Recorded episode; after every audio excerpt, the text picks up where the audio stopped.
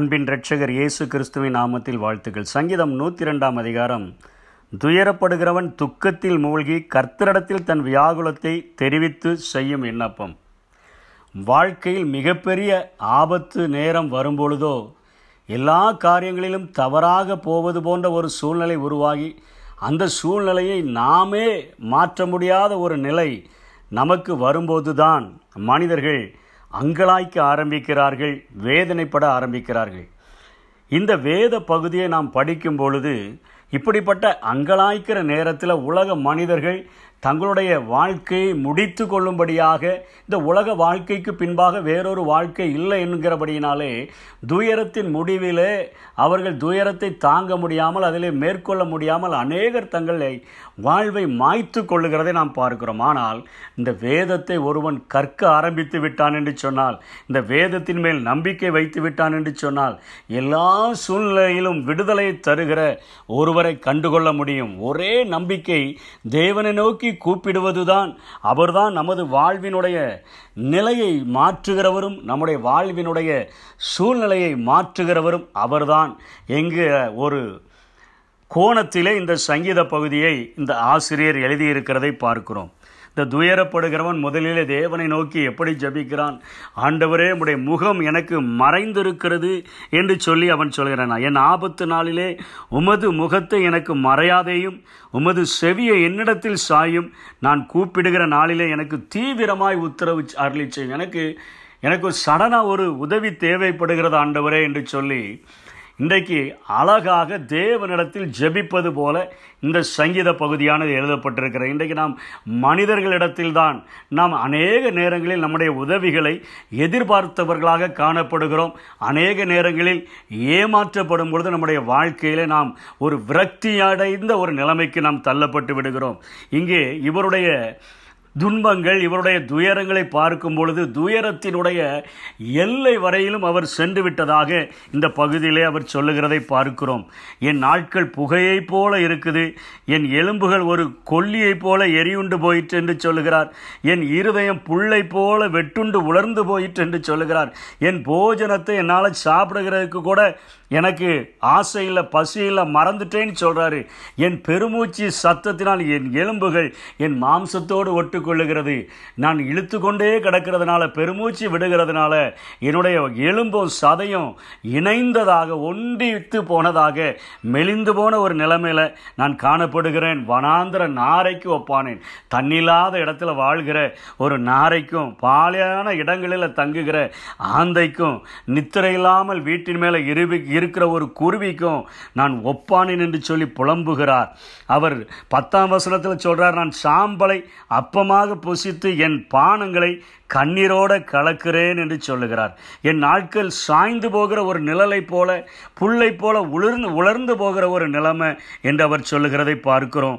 இருபத்தி மூணாம் வசனத்தில் சொல்கிறாரு என் பலனை அவர் ஒடுக்கி என் நாட்களை குறுக பண்ணினார். அப்பொழுது நான் என் தேவனை பாதி வயதில் என்னை எடுத்து கொள்ளாதையும் பாதி வயதிலேயே பாதி வயதிலேயே மறித்து போகக்கூடிய ஒரு நிலைமை. இப்படிப்பட்ட ஒரு துக்கத்தினுடைய துயரத்தினுடைய எல்லையில் இருக்கக்கூடிய ஒரு மனிதன் அவன் பார்க்கிற இடம் உன்னதமான ஒரு தேவனை நோக்கி பார்க்கிறான். வானத்தையும் பூமியும் உண்டாக்கின கர்த்தரிடத்திலிருந்து எனக்கு ஒத்தாசை வரும் என்கிறதை அறிந்திருந்தபடியினாலே சங்கீதம் இருபத்தி அந்த நூற்றி ரெண்டு இருபத்தி ஐந்திலே நீர் ஆதியிலே பூமியை அஸ்திபாரப்படுத்தினீர்.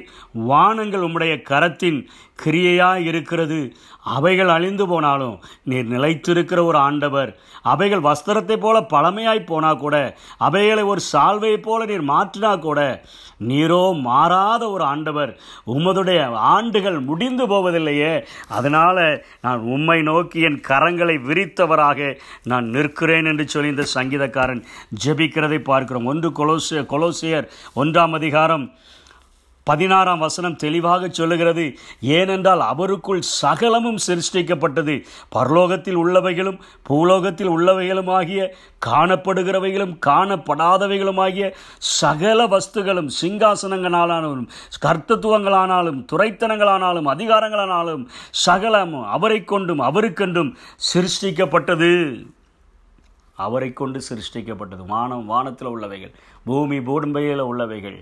சமுத்திரம் சமுத்திரத்தில் உள்ளவைகள் சிங்காசனம் அதிகாரம் துறைத்தனங்கள் எல்லாம் அவருக்கென்றும் அவராலும் சிருஷ்டிக்கப்பட்ட ஒரு உன்னதமான ஒரு ஆண்டவர்.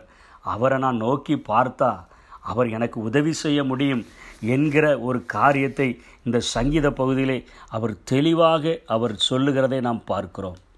அதன் நிமித்தமாக ஆண்டவரை நோக்கி பார்க்கிறது நிமித்தமாக அவருக்கு கிடைத்த ஆசீர்வாதத்தையும் இந்த சங்கீத பகுதியிலே சொல்லுகிறார். அவருடைய வாழ்க்கை அப்படியே பாதி வயதில் முடிந்து போகலை.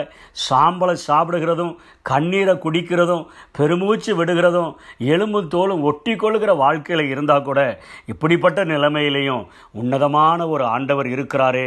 இந்த உலகம் முழுவதையும் உருவாக்கின ஆண்டவர் என்னுடைய தாயின் கருவில் உருவாகும் முன்னமே என்னுடைய எல்லா காரியங்களையும் அறிந்திருக்கிற என் ஆண்டவரை நோக்கி நான் ஜெபித்தேன்னு சொன்னால் அவரை குறித்து சொல்லுகிறார் பதினாறாம் வசனத்தில் திக்கற்றவருடைய ஜெபத்தை அலட்சியம் பண்ணாங்களும் அவர்கள் விண்ணப்பத்தை அங்கீகரிப்பார். அங்கீகரிக்கிற ஒரு ஆண்டவர்.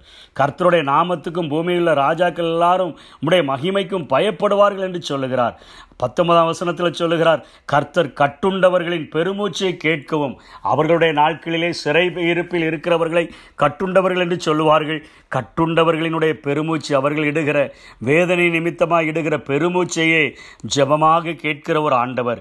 கொலைக்கு நியமிக்கப்பட்டவர்களை விடுதலையாக்குகிற ஆண்டவர். பாதி வயதில் நான் மறித்து விடுவனோ என்று சொல்லி இருக்கிற நிலைமையிலும் விடுதலையை தருகிற ஒரு ஆண்டவர்.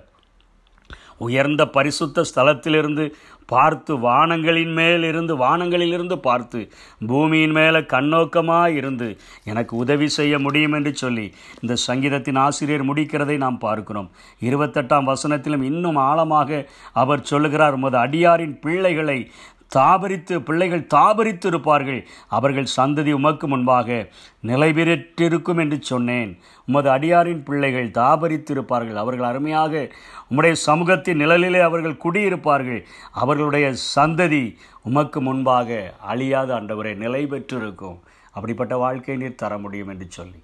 வானத்தையும் பூமியும் உண்டாக்கின கர்த்தரிடத்திலிருந்து நமக்கு ஒத்தாசை வரும். நம்மை போல பாடுள்ள மனிதர்களினுடைய கரங்களை எதிர்பார்த்து எதிர்பார்த்து அவர்களுடைய உதவிகளை எதிர்பார்த்து நாம் தொய்ந்து போய் நம்முடைய வாழ்க்கையினுடைய காரியத்தில் நாம் விரக்தி அடையாதபடி எல்லாவற்றையும் நமக்கு அருளுகிற தேவனை நோக்கி ஆண்டவரை எப்படிப்பட்ட நிலைமையில் இருந்தாலும் நீர் எவ்வளோ உன்னதமான நிலைமையில் இருந்து வானங்களிலிருந்து பூமியையும் நீர் உண்டாக்கின சகல சிருஷ்டிகளையும் மாத்திரமல்ல விசேஷித்த வினோதமாய் உருவாக்கப்பட்ட எங்கள் மேலே கரிசனை செலுத்துகிறவராய் இருக்கிறபடினால உண்மை நோக்கி நாங்கள் பார்க்கிறோம் என்று சொல்லி நாம் ஜெபித்தோம் என்று சொன்னால் நம்முடைய நெருக்கங்களில் இருந்தும் நம்முடைய ஒடுக்குதல்களில் இருந்தும் நம்முடைய பிரச்சனைகளில் இருந்தும் கொலையுண்ணப்படுகிற நிலைமைகளில் இருந்தும் நம்மை விடுதலையாக்குகிறவர் மாத்திரமல்ல நம்முடைய சந்ததியையும் வாழ வைக்கிறதற்கு இன்றைக்கும் உண்மை உள்ளவராய் இருக்கிறார். அப்படிப்பட்ட கிருபைகளை தேவன் நமக்கு தந்தருள்வாராக. ஆமை உயரத்தில் கூப்பிட்டே உதவிக்காய் கதறினே அழுகுரல் கேட்டீரையா? உயரத்தில் கூப்பிட்டே உதவிக்காய் கதறினே அழுகுரல் கேட்டீரையா? தூக்கினி பெரியவனாக்கினி உமது காருண்யத்தா. குனிந்து தூக்கினி பெரியவனாக்கினி உமது